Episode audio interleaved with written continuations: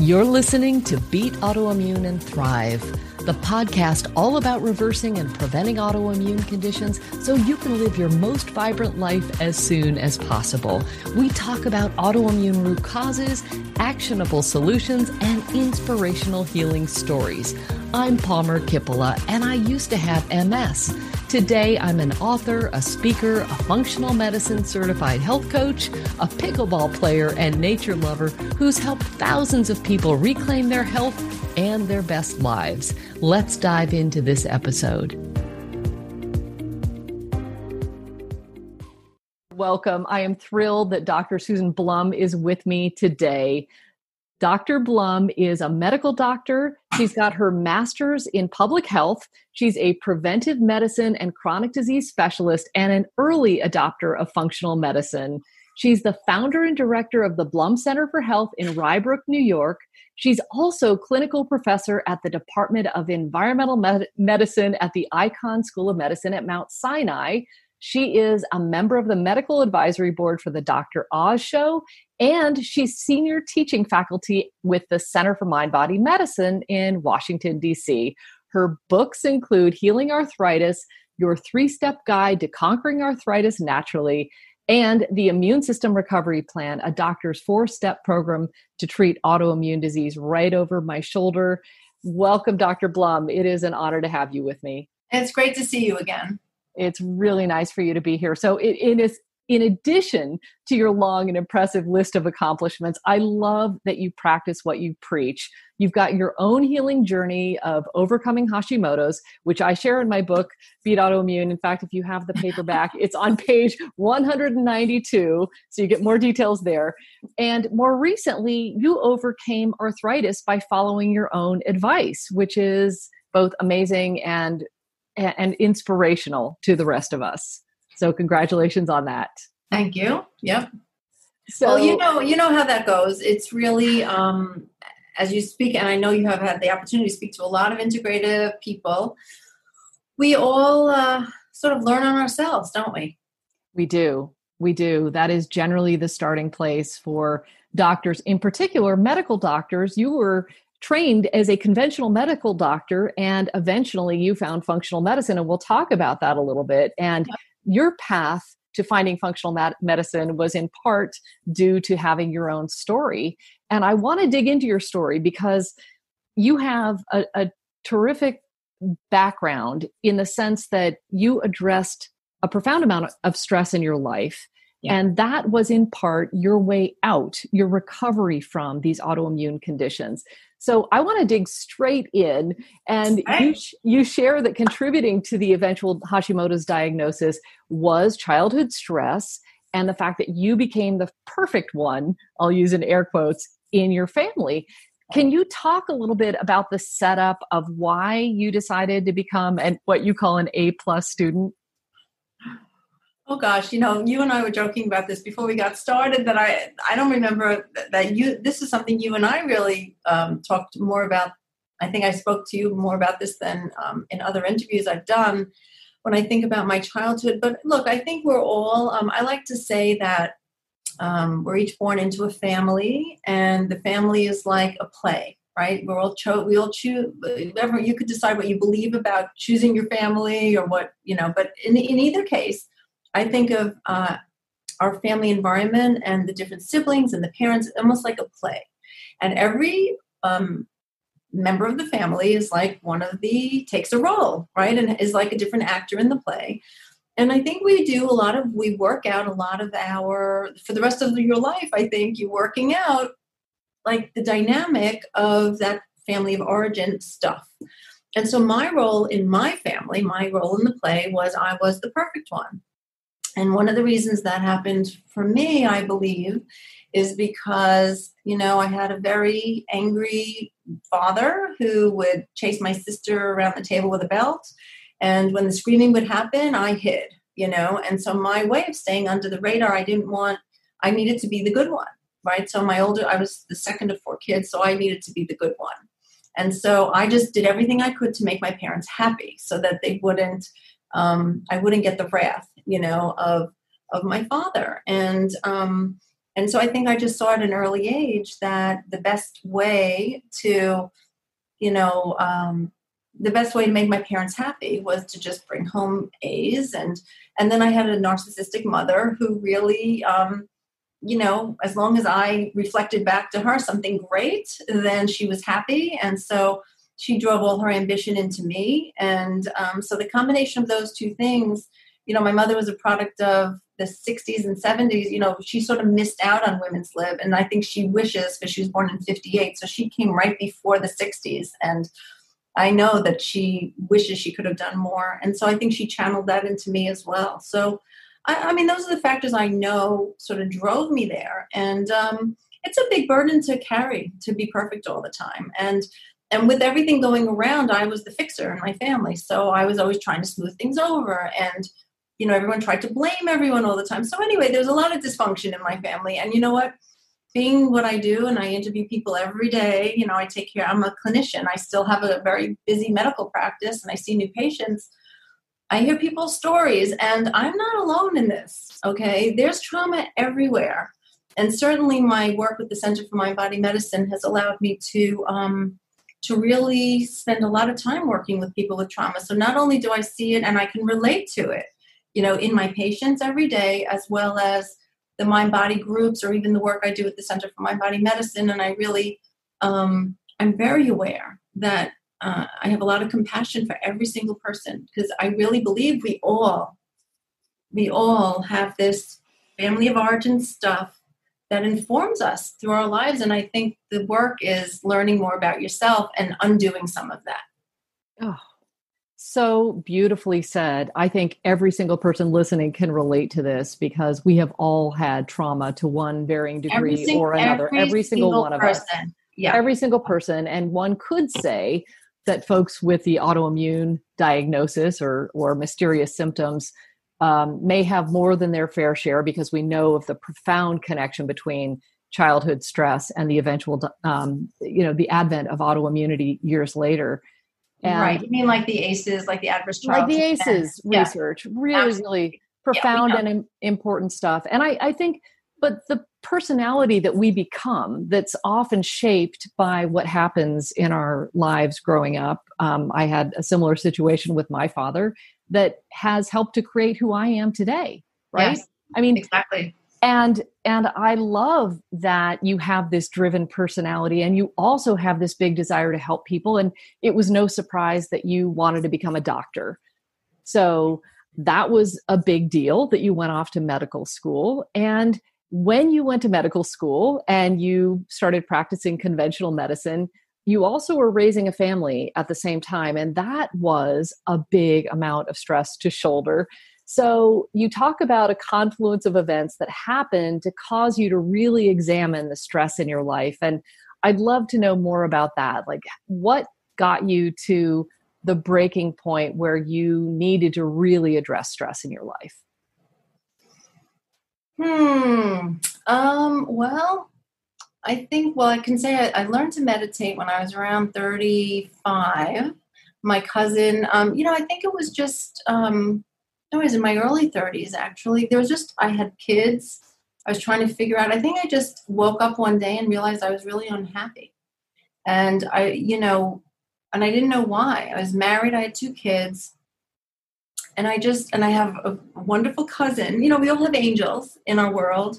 And there's always, you know, for the, when the student's ready, the teacher comes, as they say. Mm-hmm. And um, so is my husband's first cousin actually is like a Zen Buddhist meditator person who I was really close with, and um, I just realized I was unhappy. And so she started. She taught me how to meditate. She started teaching me how to meditate, and I started therapy actually to try to figure out like why am I unhappy? And like and like most women or a lot of women I speak to, you know, I first thought it was my husband, and I was going to have to get rid of him, which by the way haven't. Um, he's still with me, um, but we originally think like we're going to find external happy, happiness through other people. Um, when the fact was that I needed to do some digging in to figure out for myself, you know, why I was unhappy. And so when I was 38, so 30, uh, so in my early 30s, I started meditating and I actually started therapy and probably even therapy with my husband. But um, when I was 38, I uh, crossed my desk. And so here's the thing knowing ourselves is really important and trusting your intuition is really important. And so across my desk came this brochure for the Center for Mind Body Medicine Professional Training Program for Health Professionals. And I looked at this and I thought, I gotta go. And I don't know why. I had never done mind body medicine before. I had only just was trying to learn to meditate from my cousin. That was really the only integrative stuff I had done. I had um, at that point I was I had three little children. I was on a, a break from working because I, I had just had my third kid and I thought I, I, was overwhelmed and I just needed to take a break because I also I was at Mount Sinai doing um, preventive medicine, which I loved, but it was conventional and it really I didn't see what I was going to do with that, and so I took a break. And then across my desk comes this thing, and I went, and for me that was that changed my life um, because at that training I spent like now it's only four or five days when you do the training, but then it was like eight days. I left my family for the first time. I left everyone and I disappeared. I mean, you go into those trainings. I don't know if you've ever been to an intensive sort of mind body or an intensive training where you're doing all this um, uh, work on yourself, a lot of mindfulness and mind body techniques. And I just it was it was the first time I left home like for that long and didn't even call everyone every day because I was so overwhelmed with my own work that I was doing. But I was so the the um, between drawings and writing and journaling and movement and met different kinds of visualization and guided imagery and biofeedback and like it was a group process and I I was practicing all these things. It really broke me open and I learned a lot about myself and um, and through that work that I continued, I was able to really figure out why I was unhappy, like what I needed to do to move towards being happier. And it was really about me, myself, and I, you know? And so, um, what I like to say is that that process or that train, the, doing that program, um, it enabled me to to discover and connect with my north star mm. whatever you want to call your intuition, your intuitive voice, that part of you that knows. I was able to finally um, hear and connect with that part of me that I could check in with and ask questions and know what's the next step. You know, find my North Star. What's going to be the guiding, what's going to help guide me? You know, um, as I'm now moving through life, and life is a series of decisions. We have choice all the time. So it's what's the next one and the next one and the next one and where do you want to set your intention and where, where do you want to head and what's your calling and what's your purpose and you know those answers are within you but you need but we need to cultivate techniques and different ways to hear that voice. And with the busyness and the noise and world and blah, everything going on that you you don't have the opportunity to get quiet you know and to to to find a way to hear that voice. And so for the first time, I really heard my voice, and I was able to ask it, ask questions and process and and develop skills that I still practice to this day in an ongoing way to always be able to hear that voice. And that's the only way we're going to navigate life in the truest way that's aligned with our purpose and that allows us to stay happy. So beautiful uh, you mentioned a couple things there that I want to yeah. touch on. One was the fact that it broke you open, and I love that metaphor because it's yeah. it's just kind of like when we drop everything. And one of the things that you came out of that experience with that you shared in another interview with me is that you decided that you weren't going to be the perfect one anymore and you went right. home and you told your family you know guys right. i like do not look to me to be the perfect one in the family anymore. And I love that because yeah. not only did you come up with that decision at this retreat, and sometimes, you know, I've done retreats where you do have these powerful aha moments, but then you get back to your daily life you know and you it starts to fade like the honeymoon effect right right right but right. but you went back and you literally told people look i'm not going to do that anymore right so what what happened with that yeah, well, and I do want to say that um, what what's happened over the years with the Center for Mind Body Medicine is because um, it is hard to have one training like that last a lifetime and to keep you going. You always have to have a way to keep practicing would check back in and renew your vows and renew your vows and renew your vows. And so I continued working with the center. And so all the friends that I made and my colleagues, they're all like the in charge of everything now. They're like running everything.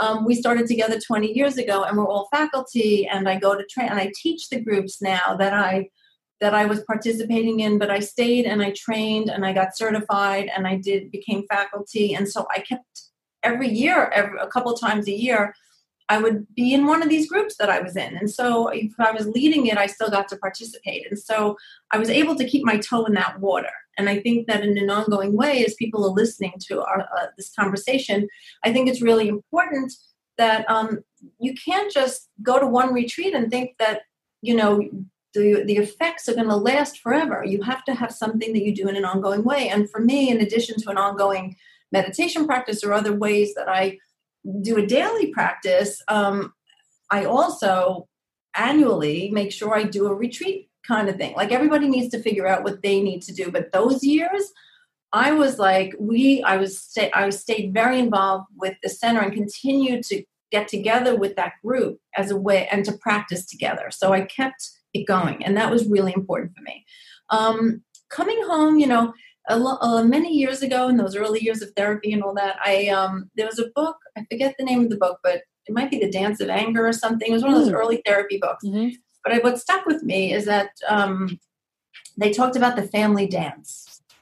And for anybody who's a, in, you know, a psychologist out there, anybody that, that's familiar with that term, what it means to me, because I'm not a therapist, but what it means to me is that um, and what I took from that is when one member of the family changes the dance, everybody else dances differently. And so, but the person who's changing the dance, it's not easy, right? So it was really a struggle. Um, I, you know, I had to, um, you know, my telling everyone I'm not perfect is one thing, but it required vigilance and in an ongoing way for me at each time when I felt myself trying to fix things or to live up to some expectation someone had of me, um, to remind them I'm not perfect, not going to do that, you know, kind of thing. And so, um, and in a way, it was things like making sure I paid even all the bills on time, and like I was in charge of all that. And it's like, you know what? If I forgot to call someone back, I forgot to call them back, and I just, you know, I just I'm I'm too overwhelmed, I can't get all that done. And you know what? I won't get it all done on time, and people will just have to understand. And there were days like that, and so letting go of that need to um, to really function. It's not even about being perfect, it's also about functioning at such a high level and, and getting and not disappointing anyone. Yeah. Right. And so um, I made that very clear to my family of origin. And so they got to they got used to the new me. And um, but it required me to stay vigilant. And to and that's where mindfulness comes in. Because at any given moment, if you're unconscious and you're not paying attention, you'll default back into your old ways and so you have to keep practicing mindfulness because all mindfulness means is having an awareness moment to moment about what's happening. And so, as triggers, and I was just talking to a patient about this today actually, about this idea about triggers. You know, and the trigger, you know, we all have triggers, and they there's a there's a, perhaps an innate automatic reaction that's an old way of doing things that maybe wants to happen. But if you're mindful and you see it coming up, you can stop it before you actually, um, those words come out of your mouth that you behave a certain way in response to someone else. So, without that vigilance and without the ongoing mindfulness practice, it's very hard to um, maintain um, a way of being that you might would that you might you know have set an intention that you want to do. You know.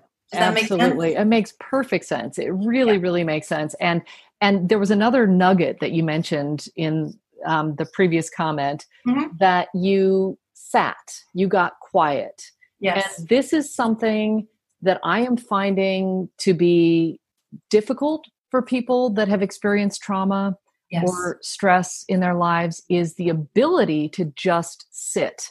Yes. I think a lot of people would prefer to distract, and we know there are unhealthy ways of coping and distracting um, right. ourselves, and there are healthy ways of distracting ourselves.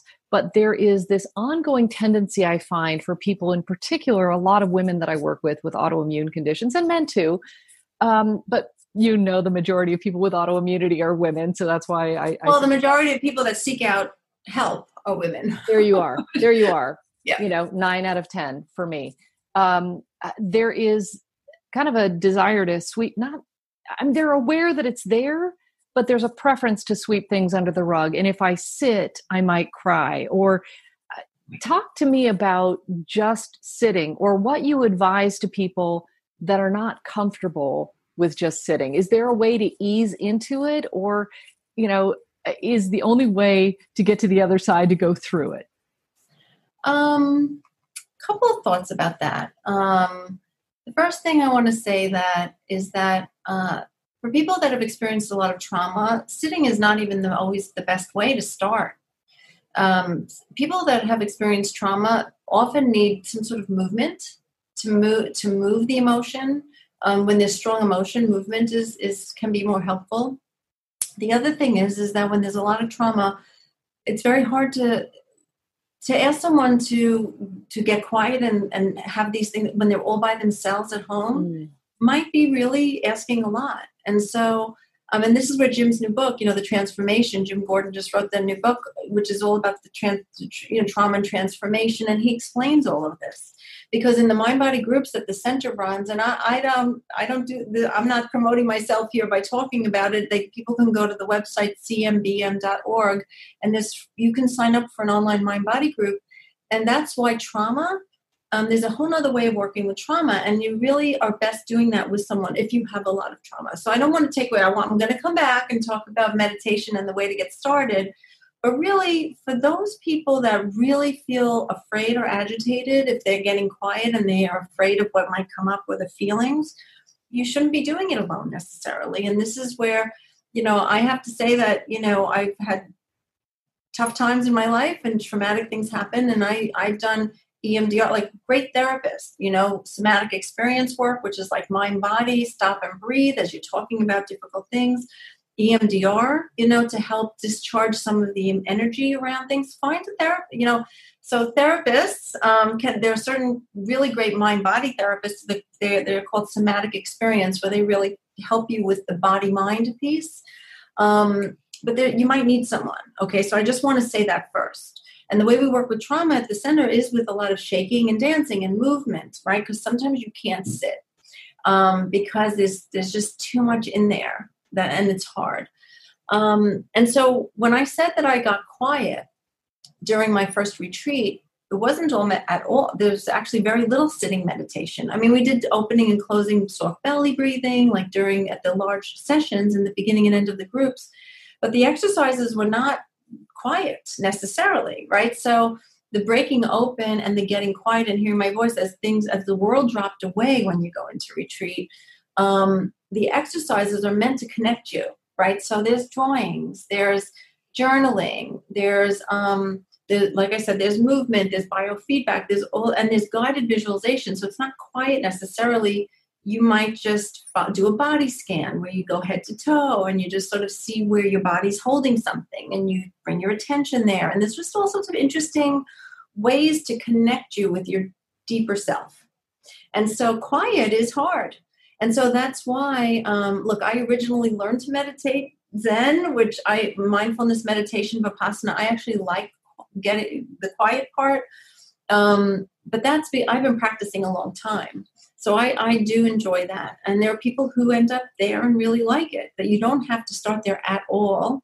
Um, the more hard it is for you to sit, we will prescribe, or I will prescribe something moving. You know, there's there's um you know, like the Sufi meditators, they do whirling. Like there's there's movement, there's shaking, and there's chaotic breathing. And in yoga, they do pranayama.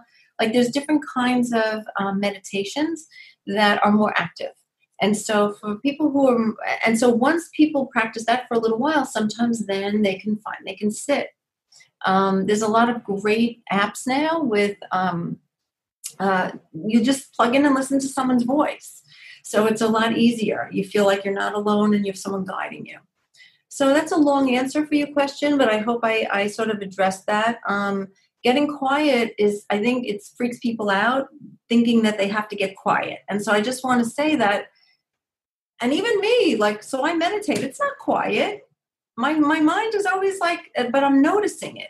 You know, I'm noticing it. Sometimes I feel it. Sometimes I set a 20 minute timer every morning and I sit and sometimes it's really noisy and sometimes it's a little less noisy. But like the thought that we actually get quiet is um is probably uh, inti- causes the intimidation that people feel. Because yeah. it's not really like that. It's about learning how your mind works and getting to know yourself um, when things when you when you're focusing on your breath and you're trying you're you're getting a break from the incoming from the outside world. That's what allows you to experience the deeper connection with yourself as you as you sort of move away from the external stimulation I think that that is so well said. I think that by and large, most of us are overstimulated today. Right. right? I mean, we have the constant news cycles. We've got families, we've got work, we've got illness. All of this yes. creates more stress. Yeah. And I think most people are dealing with reaction. And um, I spoke with Heidi Hanna, who um, is the executive director of stress.org. And I know Heidi. Yep. You know Heidi? Mm-hmm. And she is looking to rebrand the concept of the stress response to the stress reaction because it really is more appropriately a reaction that we're having. We don't need to do anything to elicit the stress response, right? We don't need to do anything. It automatically happens, but the relaxation response by counterbalance requires proactive effort. So I. I think that well, I, I, think we can short circuit our stress reaction. Okay. And, that, and that's really where, um, with practice, you can catch yourself. If, you know, the trigger comes and you could not have that stress reaction. And I think that's where the mindfulness comes in. Because, you know, it's again, it's like in a way, um, if you think about a baseline or a plat, like where where's your baseline? Some people are already up here, and so then a trigger comes and they're like over the top right away. But with an ongoing sort of cultivating this sort of mindfulness or this um, by practicing some sort of engaging your relaxation system every day, you can keep your baseline down here. And so you you can notice you definitely notice when you flip up really high it's more obvious. Whereas if your baseline's here and you're flipping up, you might not know. It's like you're always wired up here, you know? That's right. That's right. and right. so if you can bring your baseline down here, it'll be much easier for you to have that awareness when you get triggered because it's such mm. a big change, right? And so I, I think love that. I love the visual of that because I can yeah. really see it's like the yeah. temperature is rising, right? Right. And then if you go over the top, it's only like you might not even know it's happening because you're living up here. That's right. The idea is to like help yourself live down here. Yeah. And you can do that by engaging relaxation response every day. And you need to find some way of doing that. I mean, listen, I tell people, um, you know, we both know how hard it how how much resistance there is, right?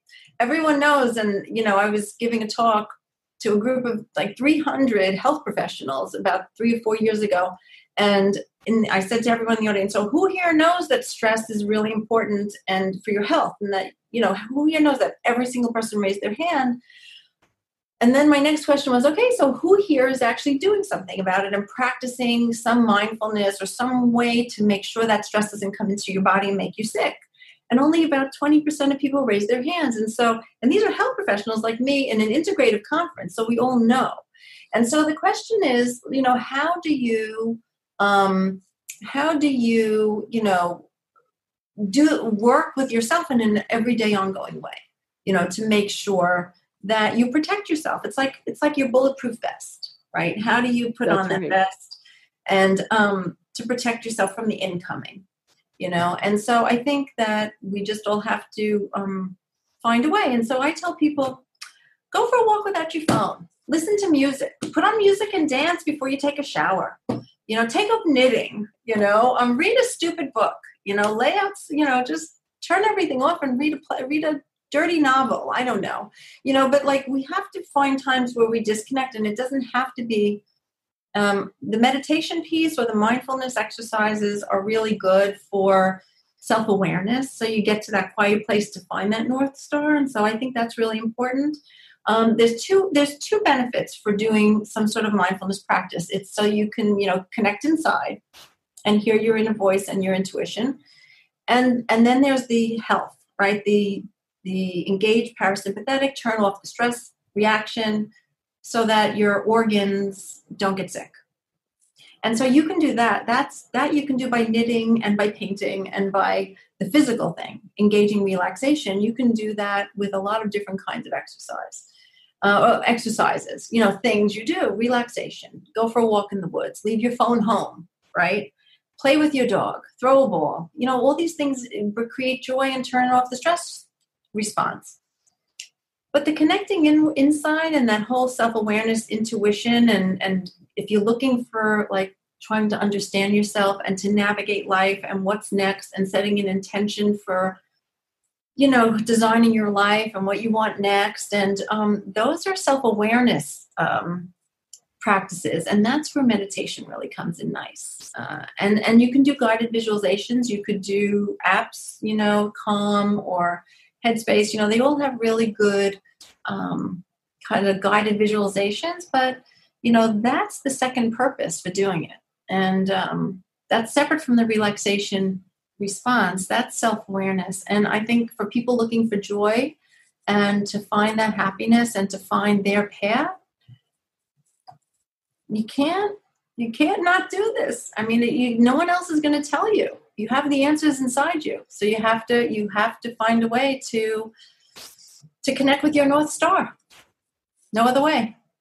Yeah, I, I love that. I love that you say, and you talked about, and I think I shared in the book, that this is our jobs. This is our job to prevent yeah. stress from coming in and harming us. Yeah. And I think that's so beautifully said about developing the self awareness. No one is going to come and do it for you, no one is coming to save us. This is our opportunity to do this for ourselves. But there's so many paths in. And that's what's exciting about this is that there's not one right way so it causes me to wonder when you work with your patients, when yeah. when do you address and I assume that most people with autoimmune disorders have some form of dysregulated nervous system, right? When do you address this particular topic of finding some way of beginning to regulate the, the nervous system? Well, I, I, I, actually don't ever not talk about it. So, um, so the initial at the initial visit, it's always a discussion. Let's talk about stress. Let's talk about your stressors. Let's talk about what you what your you know how you handle them, and um, and you know most people that come to see me, especially I mean autoimmune people. Um, so most autoimmune people know there's this gut autoimmune connection, right, with the gut microbiome. And the number one and the number two most important influences on the microbiome are food and stress, right? So what you eat and and and the stress, the stress reaction, we can call it, stress reaction bathes your microbiome in cortisol and adrenaline and it affects your motility and it sort of it affects how much digestive enzymes you make and so your digestion gets worse your motility gets worse. You can end up with SIBO small intestinal bacterial overgrowth and dysbiosis and leaky gut. Even if you don't have symptoms all these things are associated with autoimmunity. And so you might have no digestive symptoms but if you have a lot of stress and it comes in it, and it ends up in your gut. And I had stomach aches my whole life. I was a gut person, 100%. And like, so I always try to flush out who's my gut people, you know, and so you find out who had stomach aches when they were kids. And, but um, inevitably, my goal is always to help make that connection for people, you know. So, stress, I always do a stress history, and everyone has one, you know, divorce, remarriage, juggling of mixed fam, blended family, a kid who you know had mental health issues in college you know anxiety everyone's got anxiety now the kids everyone is very stressed. So i do a stress history on every single person and i track it you know i have a really good emr system like i just take really good notes and at each visit i'm always it's always something. We just so how are you doing with that? Because i make a plan.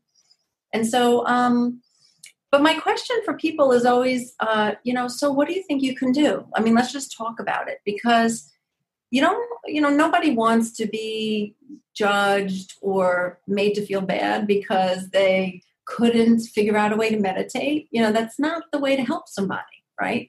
And so for us so for me it's really just um, i try to especially the first visit or you know in the first couple of visits was really to assess like what how the body's doing how the stress system's doing. So i'm always checking adrenals and the stress system but the stress history, I take a very thorough stress history and I try to help people make their own connection.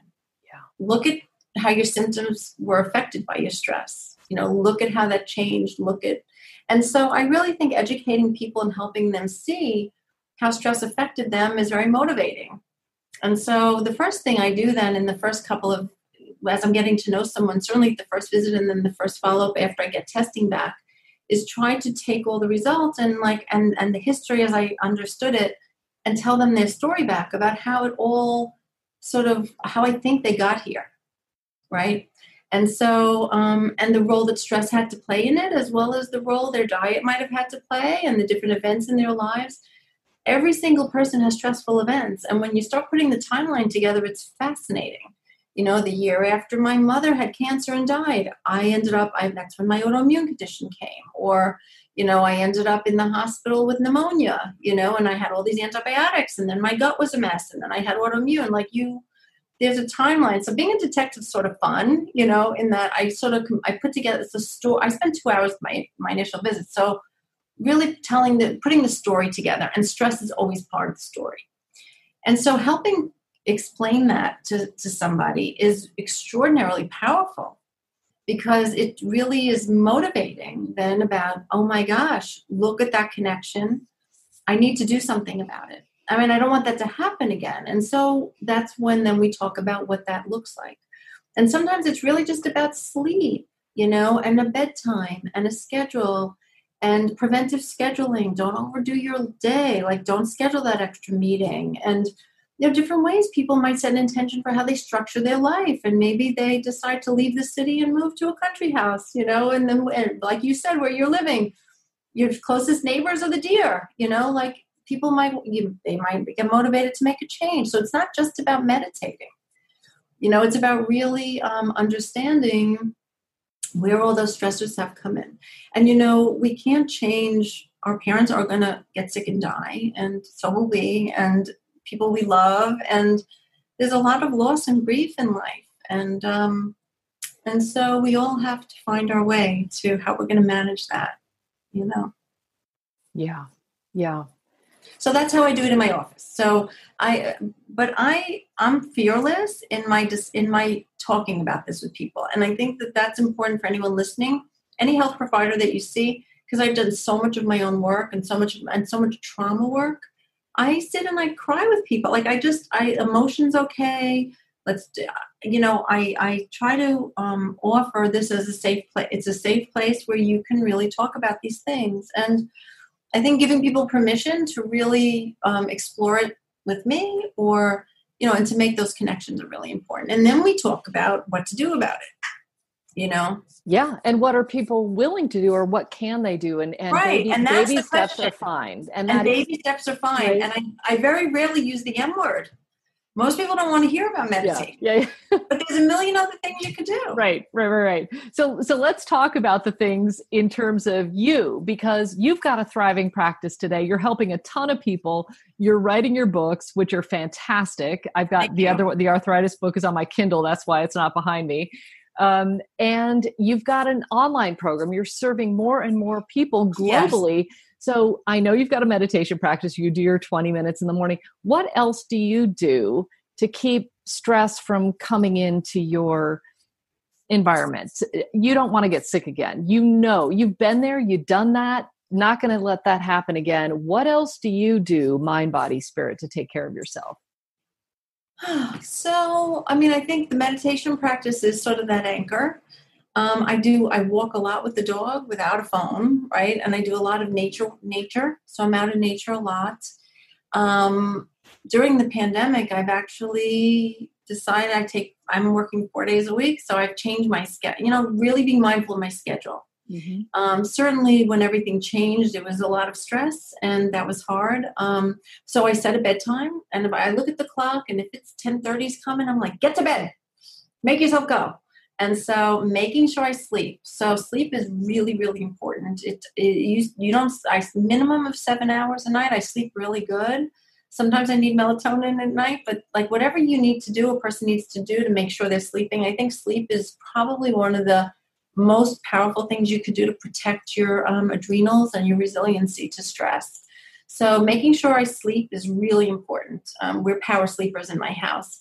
Um, so setting a bedtime and sticking to it, um, limiting caffeine.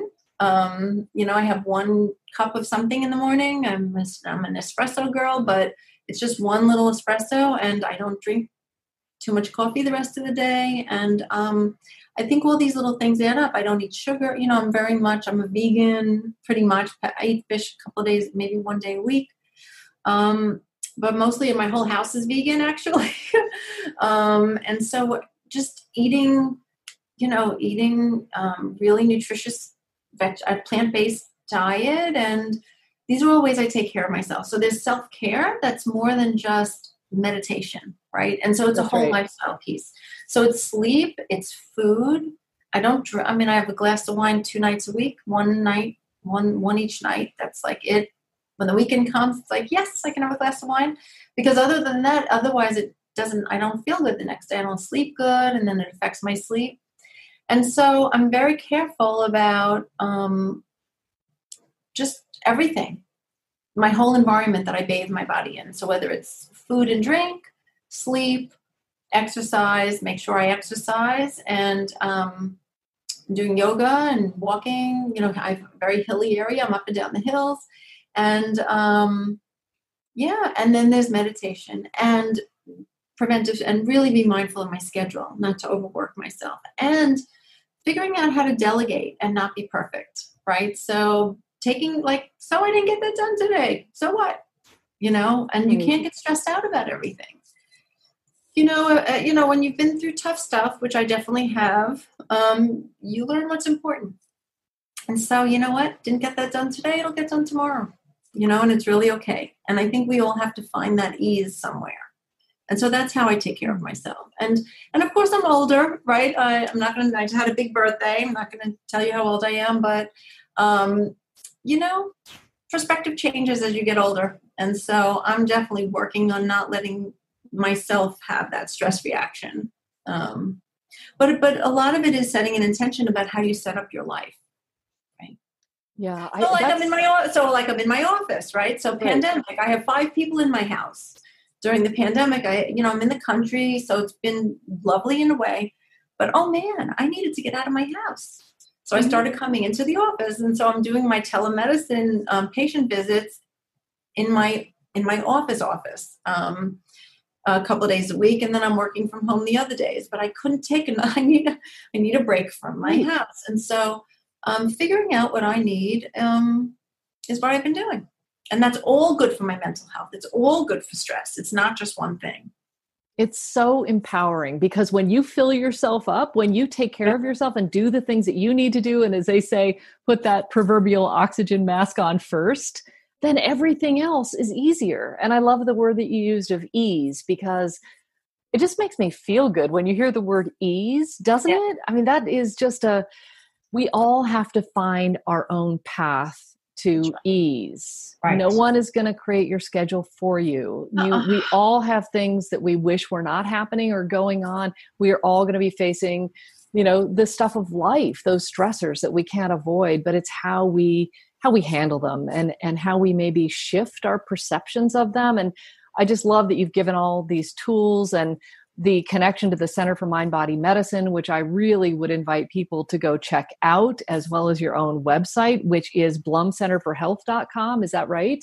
That's right. That's and right. I do, and I do want to say that um, the well, I'm sure I'll have a chance to say this later, but when you were talking about all the different things I'm doing, one of the things for my book, the Immune System Recovery Plan, I have been doing an annual like autoimmune program every every fall, an online program which is a coaching. I have a fantastic health coach. I teach the classes, and she teaches the group, and she leads the coaching groups. And um, and so we do this uh, really great interactive coaching and class live classes taught by me every fall. And because of the pandemic, I'm actually redoing it. I'm revamping the whole thing, and I'm calling it Immune System Strong mm. instead of you know the immune program, the immune challenge, which I've been doing. And I'm just going to really do a great eight week course on what the immune system is and how to why and mm. how it functions and lifestyle changes you can make and the importance of having a healthy immune system what does it need to be healthy you know to really create that resiliency for for viruses and you know, for the because what can we do? You know, the pandemic is not going so well, and so we all we have to to to be able to shift from that place of fear to a place of feeling a little more hopeful. We have to empower ourselves to protect yes. ourselves as best we can, and so I think really um, focusing on how to have a really well functioning immune system that can protect you from viruses, whether you're autoimmune or just everybody. I'll address, you know, we'll t- I'll talk to both groups, you know, as we do it, but um, I'm expanding it to really include everybody because, um, so I'm really excited about that. I'm in the middle of redoing the guidebooks and the class. I'm really working on changing the curriculum to expand it just for the whole immune system and for everybody. So Fantastic. So that's going to be coming in September. Yeah. So if anyone so timely. that to come to my website, yeah, and you can just as long as you're on one of our newsletters, just sign up and just sign up and uh, join my mailing list, and you will get uh, notified when that's open. Got it. And that's Blum, B L U M, Center for Health.com. Yes. So everybody has the spelling. Okay, great. So we you have shared so much. This has been amazing. And I wondered, is there anything that I haven't asked you, or do you have parting thoughts? Because you mentioned helping people become more resilient. And I think yeah. that's really the holy grail. At the end of the day, I, I, don't think Darwin said it was a survival of the fittest. I think it was about the survival of the most adaptable, right? Or adaptive. I'm not even sure what the right word is. Yeah. But people who can adapt to these changing situations, that resiliency, the ability to bounce back when we're faced with all of these threats. Uh, do you have any other words of wisdom for us? I guess what's popping into my head is don't do this alone. You know, you don't need to do this alone. And actually, sometimes you need a buddy. I've had a pandemic buddy. Um, my girlfriend, we've been walking every Saturday morning for two hours in Rockefeller Preserve. And so, you know, find a buddy, you know, find someone who to help you because um, don't, yeah, don't do this alone. Join a mind body group, find a friend, join an online program, join a group. Like it's it's hard to do this alone. Get get help from someone you know we have immune consults at Blum Center. You can just do a one-off little immune consult with somebody here. Um, so it could be someone like a professional but it could just be your friend. And and um, yeah i think that it's it's it's it's com- it's so complicated um, there's there's parts of it that's very complicated but it doesn't have to be lifestyle change and lifestyle medicine is you know maybe you know find community find a friend, find community, mm-hmm. and get the support you need to take those first steps, whatever they are. And so, and you don't need to do this alone. Um, and if you're struggling, if you want, if you've been trying to do it alone and you've been finding it difficult, that's that tells you that you need to find someone. So, um, look at me when I was 38. I, well, now nowadays you can't go somewhere for a conference, but you know what? They're all online. Yeah. So, you know, I found something, it came across my desk. My intuition said, you got to do that. And so I would encourage you, um, you know, people to do things like that. Join a class, join an online program, um, find community, find people, uh, because it's a long road and it's good. I have buddies that have been with me since the beginning at the, you know, the center. They're my my self awareness buddies, and um, they've sustained me. So find your people. Oh, that is so such a beautiful way to end this. I love it. Stay connected, stay safe, and you can. This is such an ideal time to support your immune system because yep. You know, at the end of the day, that's what we have to protect us against any kind of disease, whether it's viral or other toxins. And to get right. well, we need to do that. So it's just been an honor and a pleasure talking with you. You're so much fun and such a wealth of knowledge and information. Thank you so much for talking. You're very welcome. Today. It was great talking to you too, and I hope that we uh, gave some people some inspiration. I know that we did. So thank you for having the conversation. I wish you well throughout this entire time, and let's stay in touch. And you, you take great care of yourself. You too. Talk to you soon. I hope. And that's a wrap. Thanks so much for tuning in. If you enjoyed this episode, be sure to subscribe, share it with your friends and family, and if you feel inspired, please leave a quick review so other people can find it too. Now, if you want to beat autoimmune and thrive, make sure you sign up for my free video training at freeautoimmunetraining.com. That's freeautoimmunetraining.com and watch the first video right away. Take good care. Bye for now.